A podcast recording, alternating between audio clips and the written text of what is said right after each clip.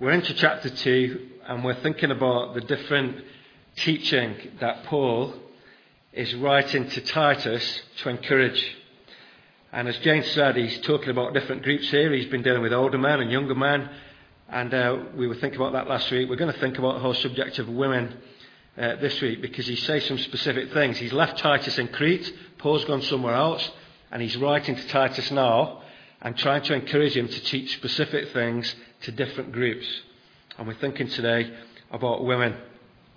Now, this passage is one that just reading out loud uh, would provoke controversy, let alone preaching on it and teaching on it.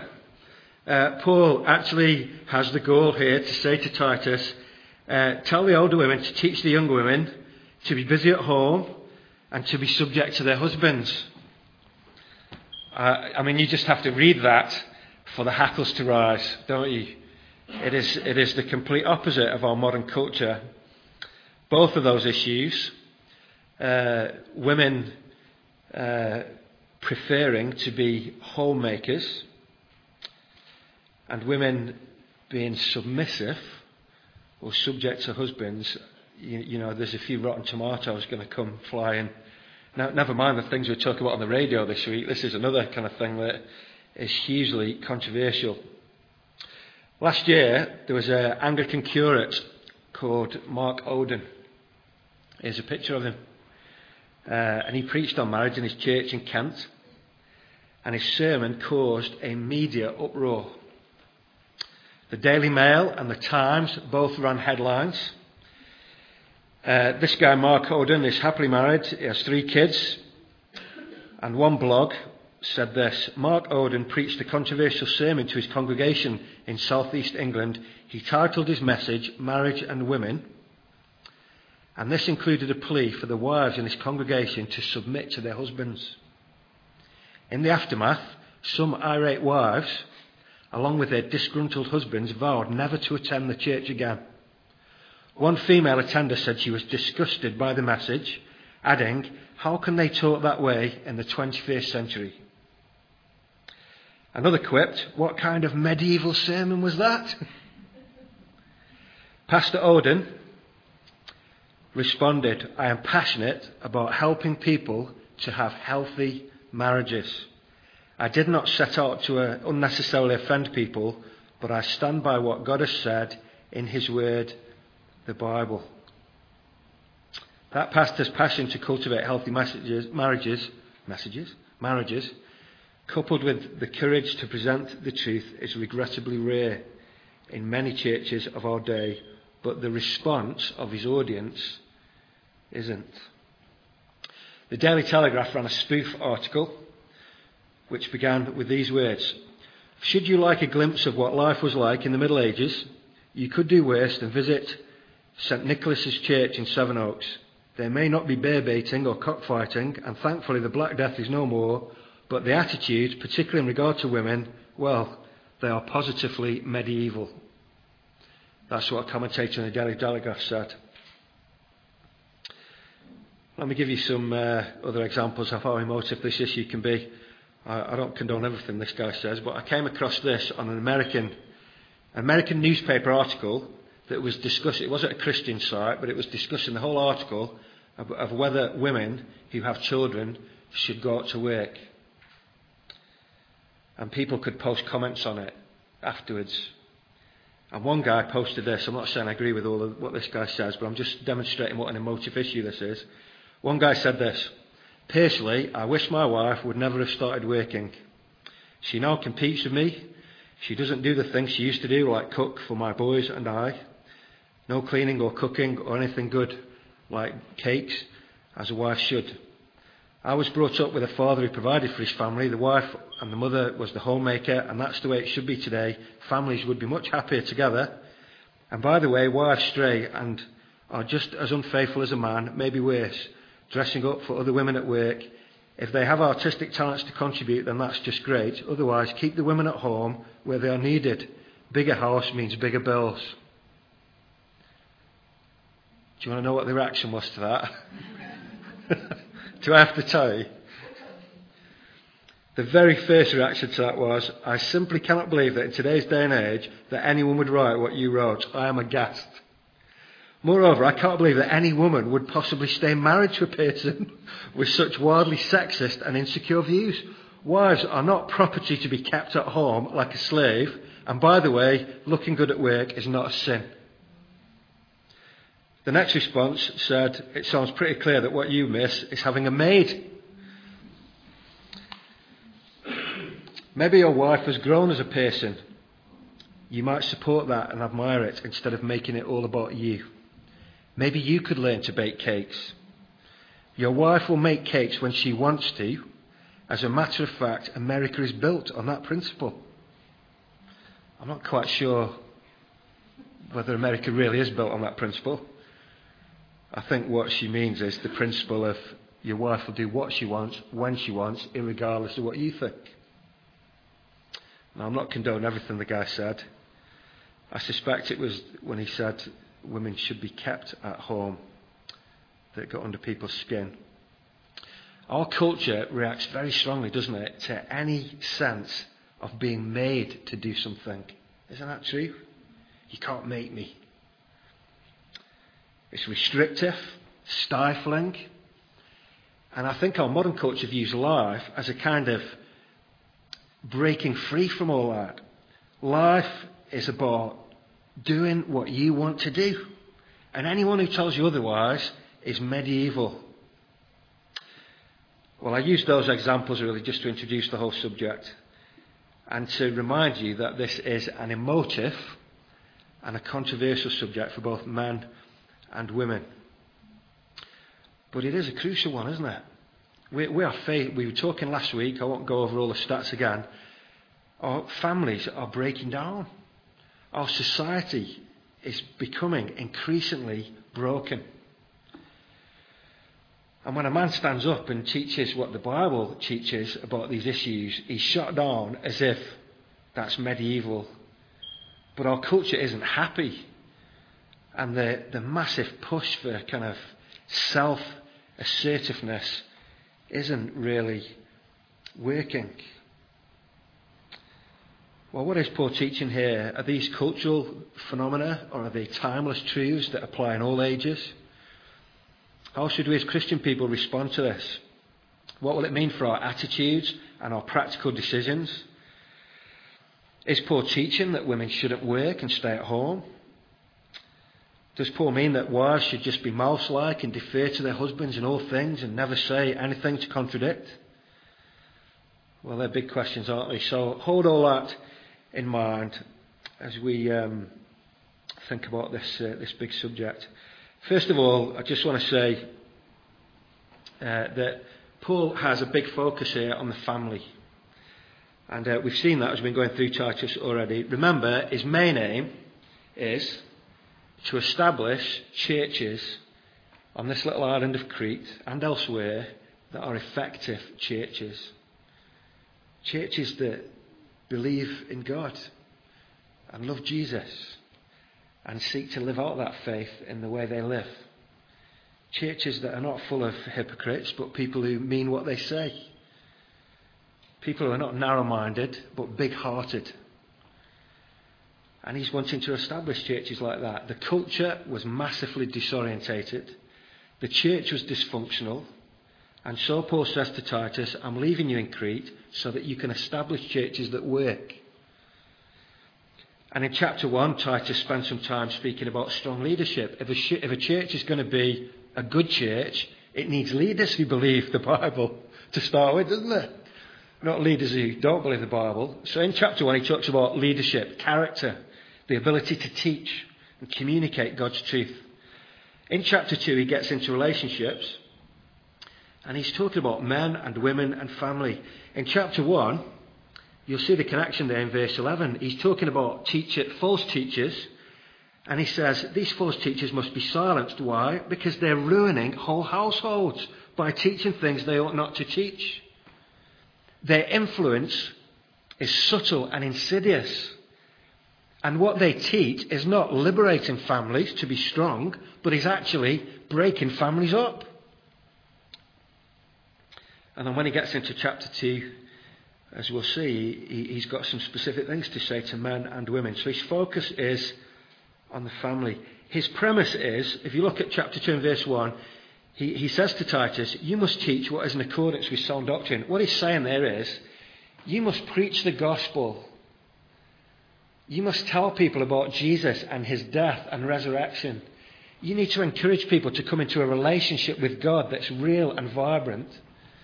But that reality should lead to a different kind of lifestyle. The Christian gospel is like a field that healthy lifestyle will grow out of. There's a connection. If you're a Christian, it should make a difference to the way you live, and it should be wholesome and healthy. And Paul is passionately saying to Titus, these people who are Christians in Crete, tell them to live lives that reflect what they believe. Why? So that society will be healthy, so that the church will be healthy, and so that no one will be able to malign the Word of God. Family is really important. For these people, perhaps there was a huge gap between what they said they believed and how they lived. And Paul said that gap's got to close. You, you must live in a way that reflects your faith. You can't separate these things. Well, I, I was wondering, I, I've been reading so much this week. One of the dangers in this subject is it's knowing how to distill it to be brief. But I, I, want, I want to just sum up the Bible's teaching about men and women. And then we're going to think a little bit about feminism. And then we're going to get down to these verses. This, this is what the Bible says. And we could sum it up this way God is the creator of this world and of the human race. He created men and women to complement one another. And we must never ever forget that men and women are equal in God's sight. Men are not superior to women. Women are not inferior to men. They are equal. There's great dignity in that. Created in the image of God, men and women are equal. Shall I say that again? I think you've got it. But the Bible teaches that men and women have differences in their roles and their primary focus in life. The reason I state it like that is because when people hear that men and women have different roles, what they hear is inequality. Oh, you must mean that men are better than women. I don't mean that. Men and women are equal, but they have different roles that complement one another. That is God's created order for the human race. Man should not be cowards or chauvinists. They should step up to the plate and be responsible for themselves, their wives, their children. They shouldn't hide in the shadows. Men are born to take responsibility and to lead like a good servant hearted leader should. Not to lord it over or bully or dominate women or anyone else for that matter, but to serve them in love. One of the biggest issues, I think, in our modern culture is that men are absent. Men hide like cowards. Men are called to lead. That doesn't mean they're better than women, that is God's created order. And women have a primary focus too. In Genesis, God, God said to Adam, It's not good for the man to be alone. He needs a helper to complement him and to help him. And the feminine qualities that women bring to society as a whole, to homes in particular, to families as wives and mothers, are part of God's design for those differences in, in the sexes. And we're going to get into the practicalities of all that works out as we go through these verses. So there's a big family focus here, and there's some biblical principles. What about the whole subject of feminism then? I, have I've been reading some stuff this week, and I've, I've got to say it's made my hair curl. And um, I, I, I think this comes into the church, and I think men and women are very confused about their roles in life. And, I, and, it's even worse when a pastor preaches, sort of vicar preaches from verses in the Bible and gets shot down in flames as being medieval, as if he's kind of living in the dark ages, when what he's trying to do is be healthy. Just looking on Wikipedia this week, I counted over 30 different types of feminism. I won't read them all. But the feminist movement, particularly in the last 30 or 40 years, has confused our society in the West more than any other movement. And I just want to show uh, some, some elements of this just so we can realise it. I think some brands of feminism are really a fight for equality of status. I have no issue with that. And I don't think the Bible has any issue with that. When, when there's um, injustice and women are mistreated or considered to be inferior to man, we should fight against that on the basis of the Bible. Women aren't inferior to man. And there's some brands of feminism that will fight for that equality of status. I think for some women, uh, feminism uh, can be a reaction to oppression. And the idea is that men are brutal, controlling. It's in men's interest to perpetuate this myth that men should lead and women should submit. You shouldn't trust a man because they're all only in it for themselves. And uh, feminism can, on one level, be a reaction against that perceived oppression. I don't think all men are brutal and controlling. And I think it's very sad if, uh, if women are, are brutalised or controlled or dominated or bullied by man, That's an awful situation. And we should react against that. So I think those first two things we should react against. Um, but it's not fair to say that all men are brutal. I think, thirdly, there's an issue here with individual choice. I think this is the thing that gets people's goat more than anything else. No one can tell me what to do. It's my life, and I'll live it how I like. So, get lost. and stop telling me how to live my life. That is a cultural phenomenon. But when you overlay the kind of feminist movement since the early 70s, I, I, think underneath that there is something in here about no one can tell me what to do. I'm not submitted to anyone. And that is not just kind of a feminist thing, that is a cultural thing. I think men think that as well. And it's certainly true that the feminist movement has a very strong element in it of what, what's the Bible on about when it says, uh, be subject to your husband? You are joking. Do you know my husband? I'm not going to submit to him over my dead body. No one's going to tell me what to do. It's my life. I think where we start to get in, into kind of more aggressive, radical feminism, there is, a, there is a struggle, not just for equality of status, but for equality of roles. Well, that's a different thing, isn't it? Listen to one quote from a feminist writer Women should be allowed to do the same things that men do. There is no significant difference between the sexes. These things are not genetic but cultural, and we must resist the idea that women have gender based roles and men have gender based roles. These distinctions ought to be eliminated altogether. I was reading one book, and in the preface, the woman said that the feminist movement will not know equality and liberty until, when a child is born, no one asks what sex it is. You know, and we do, don't we? Is it a boy or a girl?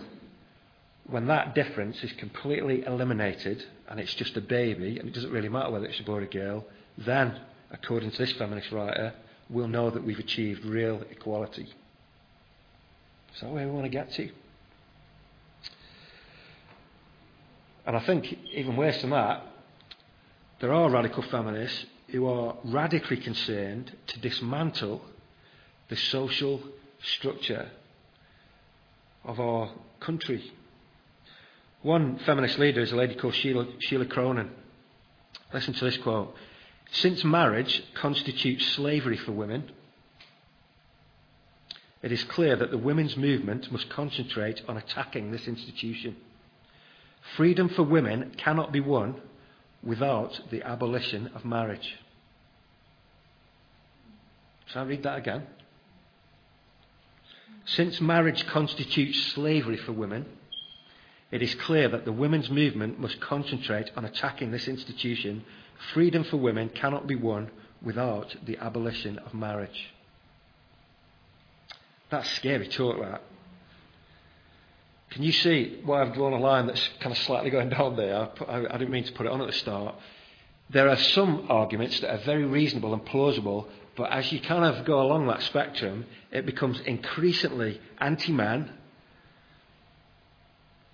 and it becomes increasingly the case that the, the, the, agenda behind radical feminism is to undo our social structures and to eliminate them altogether, to do away with the family.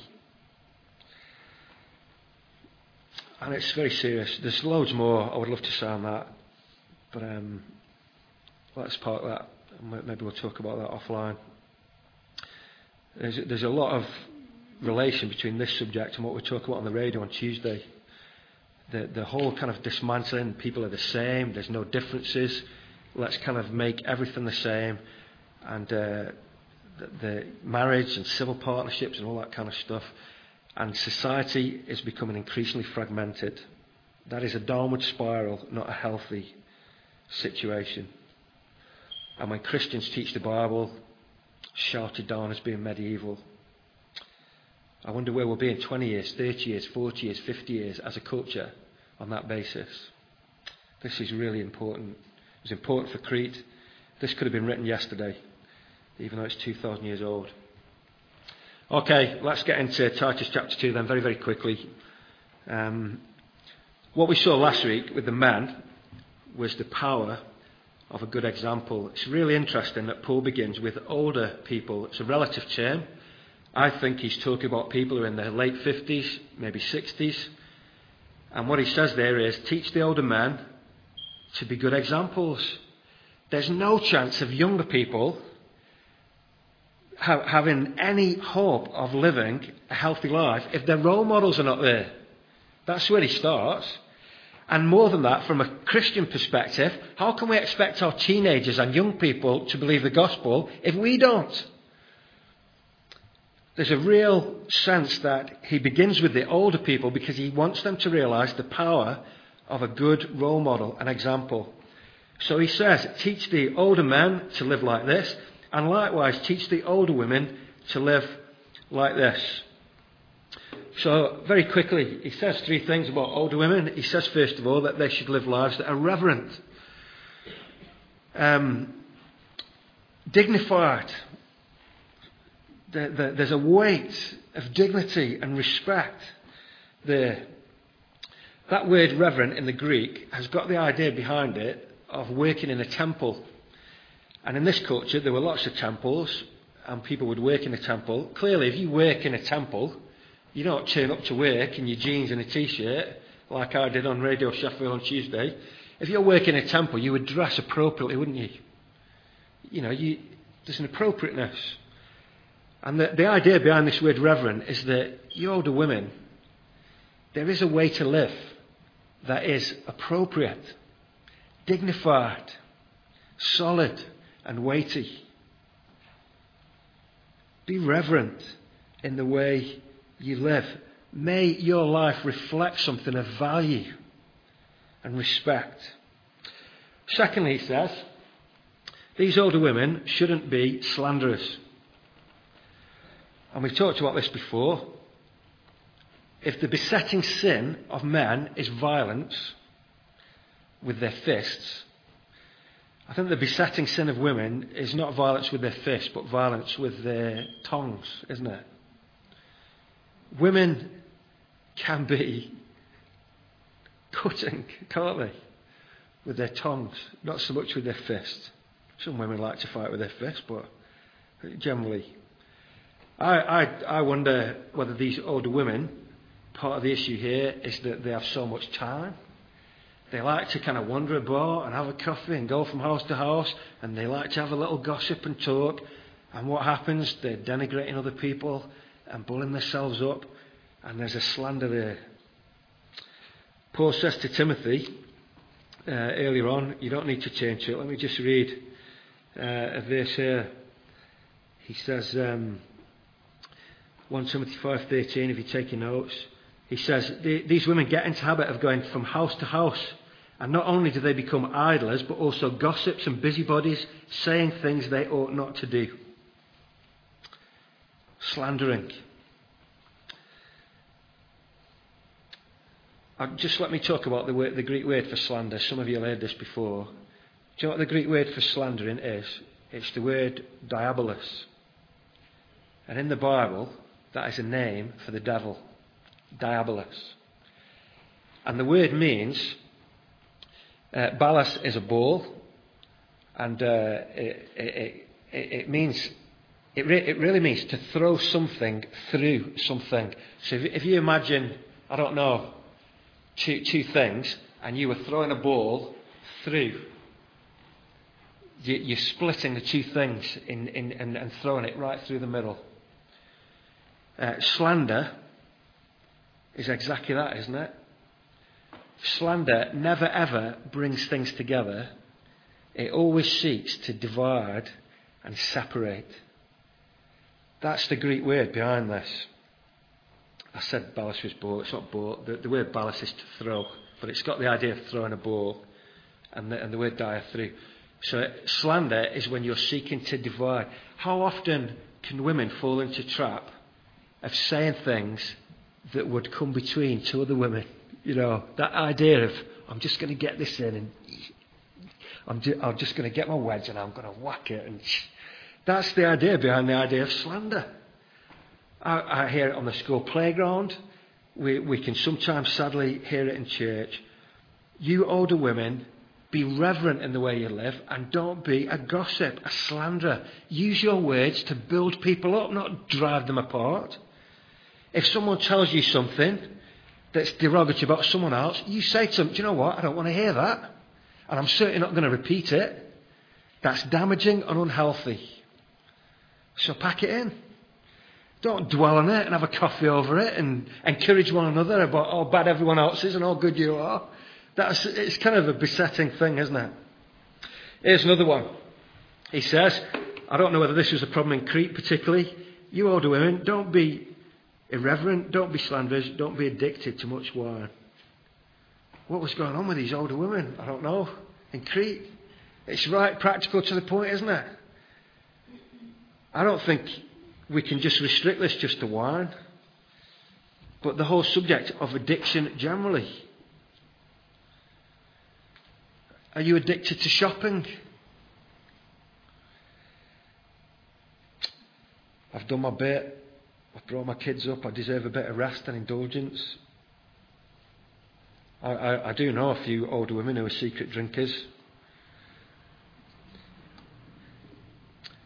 Teach the older women, Titus. These are people who are professing to love Jesus. Teach them to be reverent, not to gossip, and not to be addicted. Why? Because it's their job to be good role models. He says they need to be able to teach. How on earth are you going to teach if you're slagging everyone off? Be living like a busybody and having a secret tipple. you're never going to be a good role model to younger women if that's how you live. It's practical, isn't it? It's interesting, isn't it, that Paul doesn't tell Titus to teach the younger women, but he tells him to teach the older women to teach the younger women. Did you notice that? He doesn't want the men to lord it over the women in that sense. And he's not expecting all the grannies to run seminars. He's saying this should be happening informally every day. You older women, do you get alongside the younger women? Are you sharing the benefit of your experience? Are you teaching the young women to be godly? And this idea as well, you know, we have all these big debates, don't we, about whether women should be preachers. And uh, some women, there are feminists within the church, and what they say is it's a scandal that you don't allow women to preach because that implies that you think women are not as good as men. No, it doesn't. Men and women are equal, but they have different jobs. And Paul says here, these women should be able to teach. He doesn't think they're thick. He doesn't think they're intellectually inferior or deficient.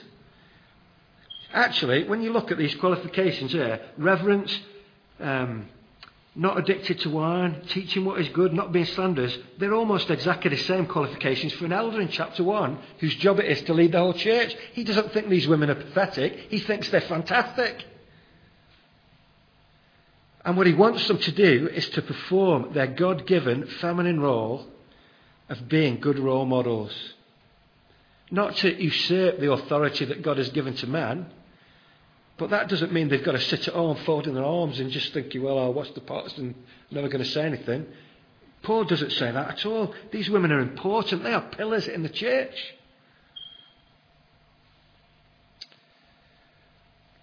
What about younger women? Very quickly. Let's have a look at younger women. Teach the younger women. There's seven separate things in this list. Teach the younger women to love their husbands and love their children, to be self controlled and pure, to be busy at home, to be kind, and to be subject to husbands. Why? So that no one will malign the word of God. I want to, I want to split them into three pairs and then the last one. So let me say this. The first thing is be friendly. So this is, oh, by the way, when it says oh, older women and young women, I don't think when it says young women, it just means like, you know, 20 year olds. I think he's talking about women who are in childbearing age and older women who are past childbearing age. So the younger women is anyone up to, I don't know, if you've still got children at home, he's talking to you. So I don't just think this is for teenagers or people in their 20s. But this is what he says to these younger women who are mothers and wives. First of all, be friendly. Why do I say friendly? Well, he says, love your, love their husbands and children. The Greek word for love, there's, there's four different Greek words for love. And the word he uses here is the word phileo, which is a word that really is talking about friendship and affection. And it's interesting that he picks that word teach the younger women to see their relationship with their husband as a friendship. Those of you who are married, and I know this is talk about family stuff, I know there are many people who are single, but those of you who are married, is that how you view your husband? Is he your friend? Or is he your enemy?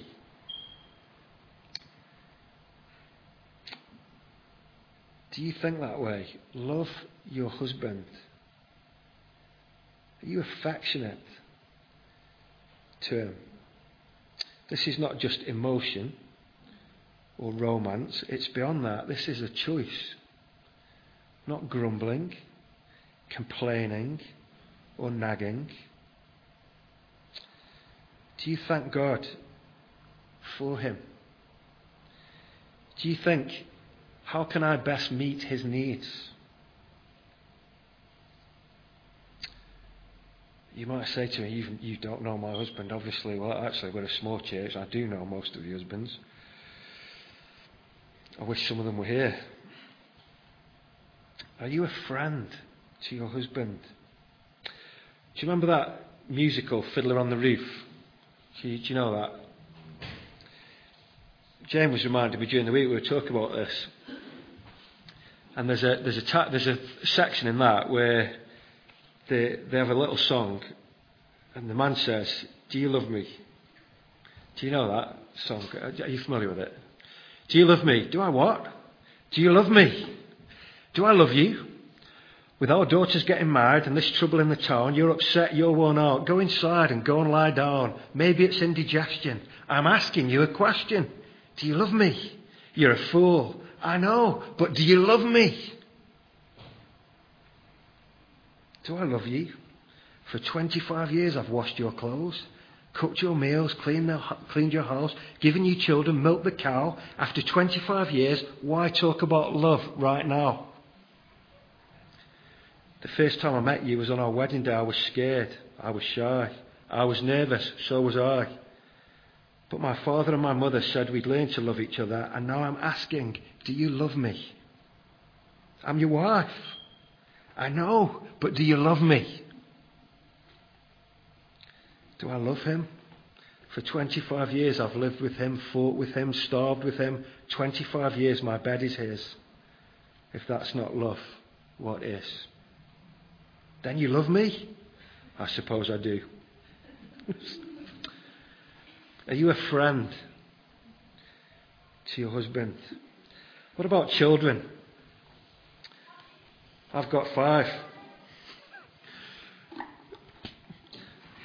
Are you a friend to your children? It's not easy, is it? Sometimes we see them as difficult. What are, what are some of the things in our culture? Two quick things. One, one thing in our culture is that children, we've got to remember this as parents, children are not God. And one of the issues in many families is that children come along and it's like they're worshipped. Oh, children, children. Everything for the children. Children are really important, but they're not God. Don't worship them. When you do that, there'll be no discipline. You'll be too afraid to say something to upset them or hurt them. And they'll grow up with no sense of right or wrong. Some families also can fall into the trap of using children as status. Children are not a thing to be used, a gift from God. Are you a friend? to your children.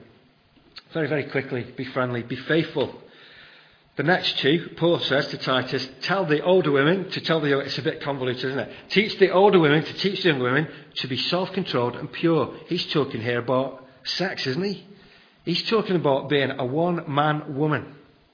He's talking about being deliberate, not putting yourself in a place where your faithfulness to your husband would be tested, not dressing in a way that would be a problem to other men. Not filling your mind with trash from trashy magazines that talk about illicit romance and all that kind of thing and the grass being green on the other side. Cut it out. Self controlled and pure. Know, there was, I hesitate even to talk about this. There's an American policeman, and he, he, he, was, he was involved in a great controversy recently in America because he gave, he gave a seminar. It was a private thing, he wasn't doing it as a policeman.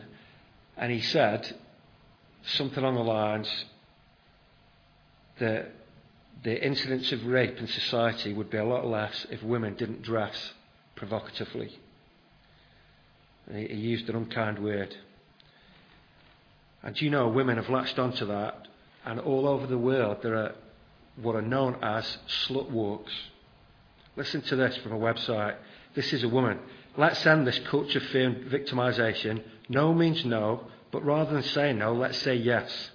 Yes to wearing what you want, going where you want, with who you want, being able to express your personal sexuality in whichever way you please. Yes to having a great time without being scared that every man you meet is going to assault you. Yes to love, fun, and respect.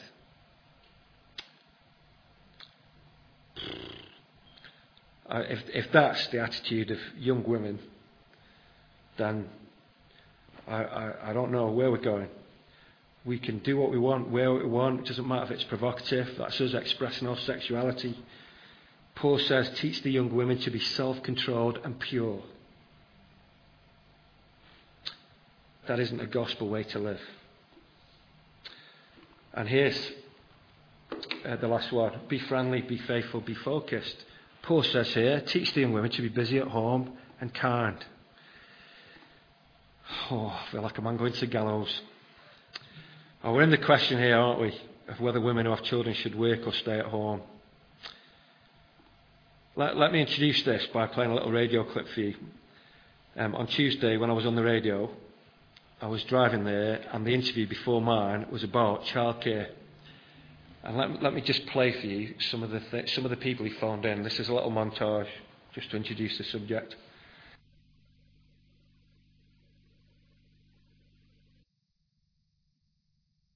the biggest consultation of parents across Britain looking at how much childcare actually costs. Well, 70,000 families being asked how affordable or not it is to pay for someone else to look after their children.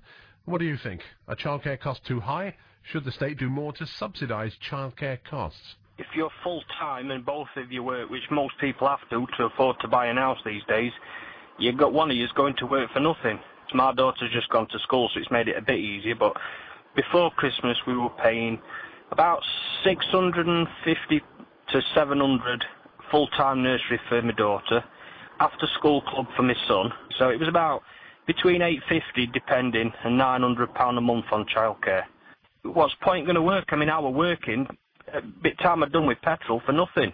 I think the government should pay for it, and because I mean they pay they pay for everybody else that seems to be getting things for nothing. A lot of these women, they go out for a second car, holidays abroad. Now, what's more important than spending time with your children?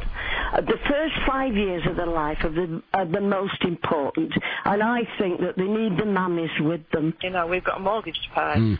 But on the other hand, you know, I enjoy going to work. That's the thing. Mm-hmm. So I like having adult conversation and being something else. And like, and that was my decision. What I resent is people judging me because I've made that decision. You- Why not just spend the first couple of years not working? Well, because it's all right that if you do that, and then what happens when they do go to school and you haven't been working for three or four years? It don't look good, does it? I've seen them coming out of nurseries, six o'clock at night, dead tired, over the shoulders. And I thought, what can be worth that? My daughter's teacher has said that, you know, it doesn't matter whether you're working or not, she can tell the parents that are supportive of their children. And the parents that aren't. You know, I certainly get looked down on by people that are th- at home Hmm. you know, all the time.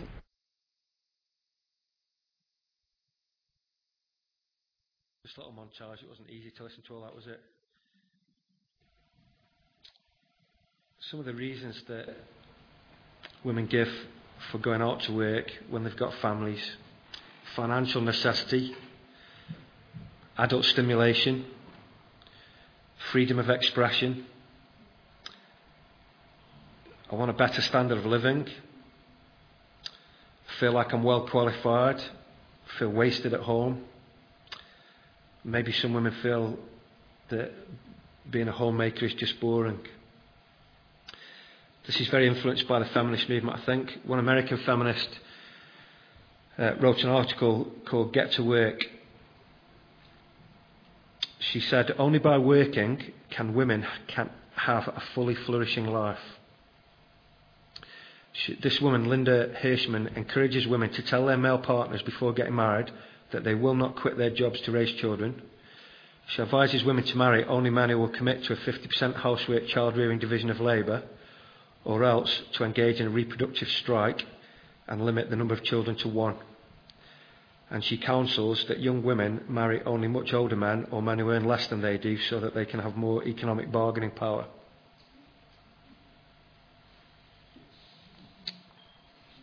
Linda Hirshman.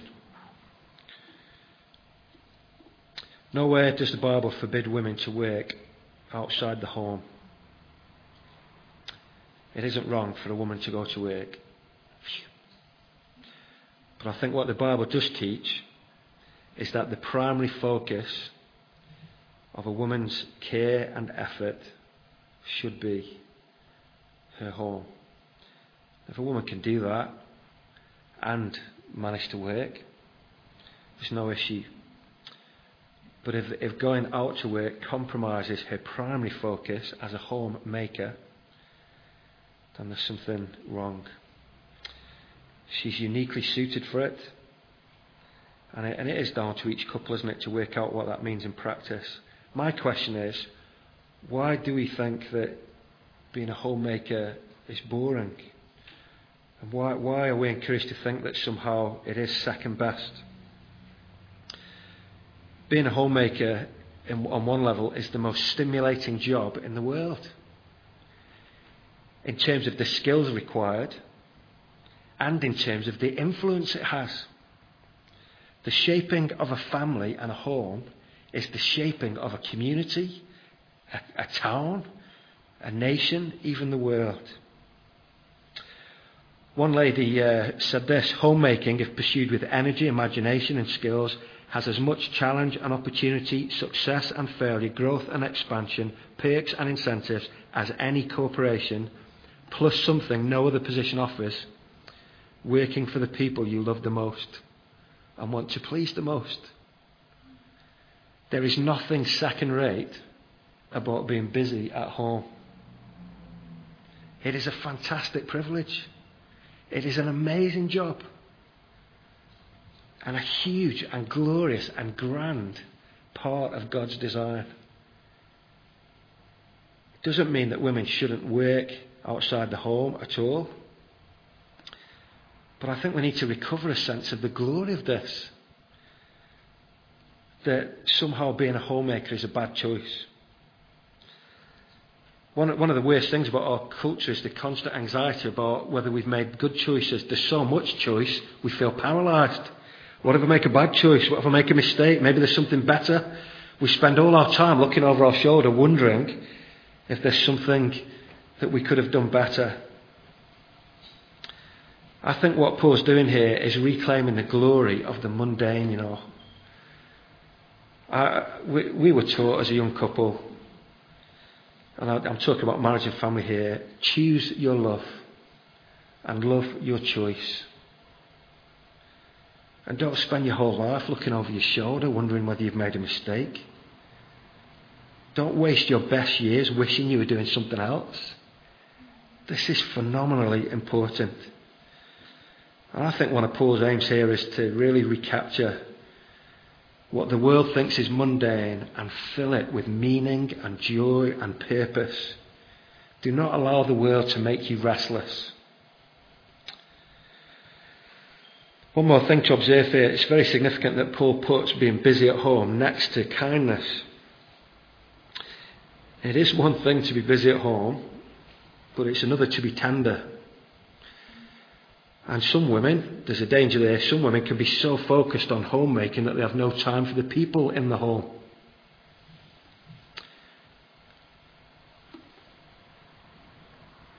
Are you just trying to be tidy? Or are you filling your home with sympathy and affection and tenderness and encouragement? Or is the whole thing just a big resentment and irritable pain? To make a home and to be kind is a very, very high calling.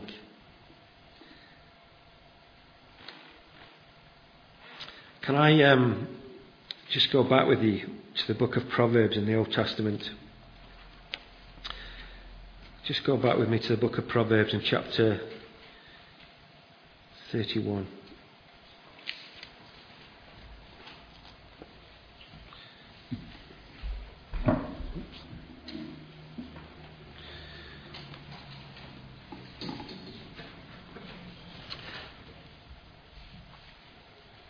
Proverbs 31 and verse 10. I'm going to read this uh, section. It's not massively long, but I think these words are so profound. And you, t- you, you tell me as we read these verses whether this smacks against our modern culture. A wife of noble character, who can find?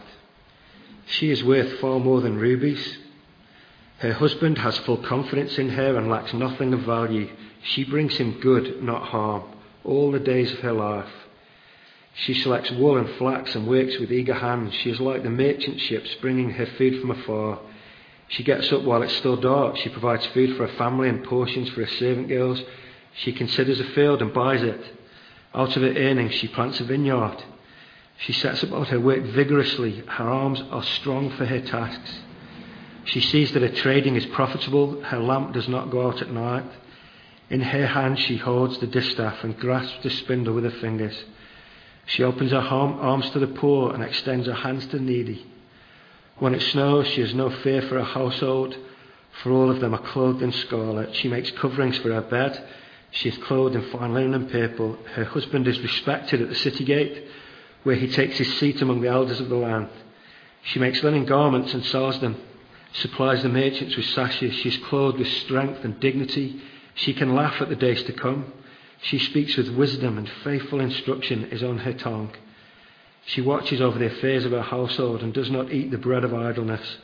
Her children arise and call her blessed. Her husband also, and he praises her. Many women do noble things, but you surpass them all. Charm is deceptive and beauty is fleeting, but a woman who fears the Lord is to be praised. Give her the reward she has earned, and let her works bring her praise at the city gate.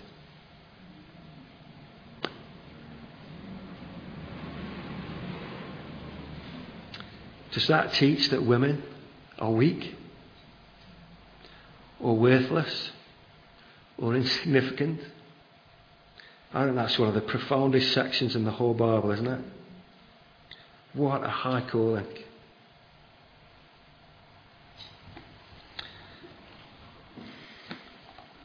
I praise God for a good wife. There's nothing better. You older women, teach the younger women to be like this. Why? So that society would be strong and so that the church's witness would be powerful. When we live like this, it isn't medieval, it's powerful. And it transforms homes, families, marriages, cultures. Well, the very last thing be subject. I wish I could have thought of a word beginning with F. Oh, would have been excellent, but I just couldn't. If you can think of one afterwards, let me know. Be subject to the, in, in the Greek, the sense is be subject to your own husbands. Can I say again? The Bible does not teach that all women are subject to all men. This is talking about marriage. Not inferiority, but respect and honour. Do you respect and honour your husbands, those of your wives? Do you know where it begins? It begins with submitting to God first. If you have an attitude that says, no one's going to tell me what to do, that isn't a Christian attitude. Ultimately, your king and your husband's king is the Lord. And it's only in both of you submitting to Him that this can work properly. Are you subject to Jesus? Do you trust Him and love Him as your King? Well, I pray that it will be so, so that you'll be able to submit for the Lord's sake to your husband, so that the Word of God may not be maligned. When families break down, it really affects culture, but when Christian families break down, how that dishonours the gospel. It affects our whole witness to the world. What we need to be showing to the world is that this works, not that it doesn't work. I, do you know, I, I don't want to draw attention to, to me in a way. I have so many people who come to me, they send me emails, they knock on my door and they say, You are teaching things that are wrong and unhealthy. And I want to say to them, Look at my family. Is, is, is my home a happy home? How on earth is that medieval? I have a lovely wife. My children are respectful. Don't tell me that this doesn't work. It does work. When you build your life on God's principles, it does work. It is happy and healthy and joyful. I don't feel like my wife's a slave. She doesn't feel like she's a slave. She doesn't feel like I'm a bully. We love Jesus and want to serve Him together and bring our family up to do that. Does it work? Yes, it does. When it doesn't, it scandalizes the church and the gospel. Is, these are big subjects, and I'm sure I've raised a whole load of questions. So, some preachers, you know, they have a system where while the preacher's preaching, you can send a text, and then at the end of the sermon, someone pulls them up the screen and they answer them. Maybe we should do that. If you'd all be on your phones, wouldn't you? Sending me a text. What about this? What about that? I know there's lots and lots of complexity here, but let us remember and uphold and exhort the biblical ideal for men and women. This is part of God's created order. Let us, let us trust the Lord and, and, and pr- I pray that our marriages, our homes, our families would reflect something winsome to the broken culture that we live within, to, the, to God's praise and to His glory. Amen.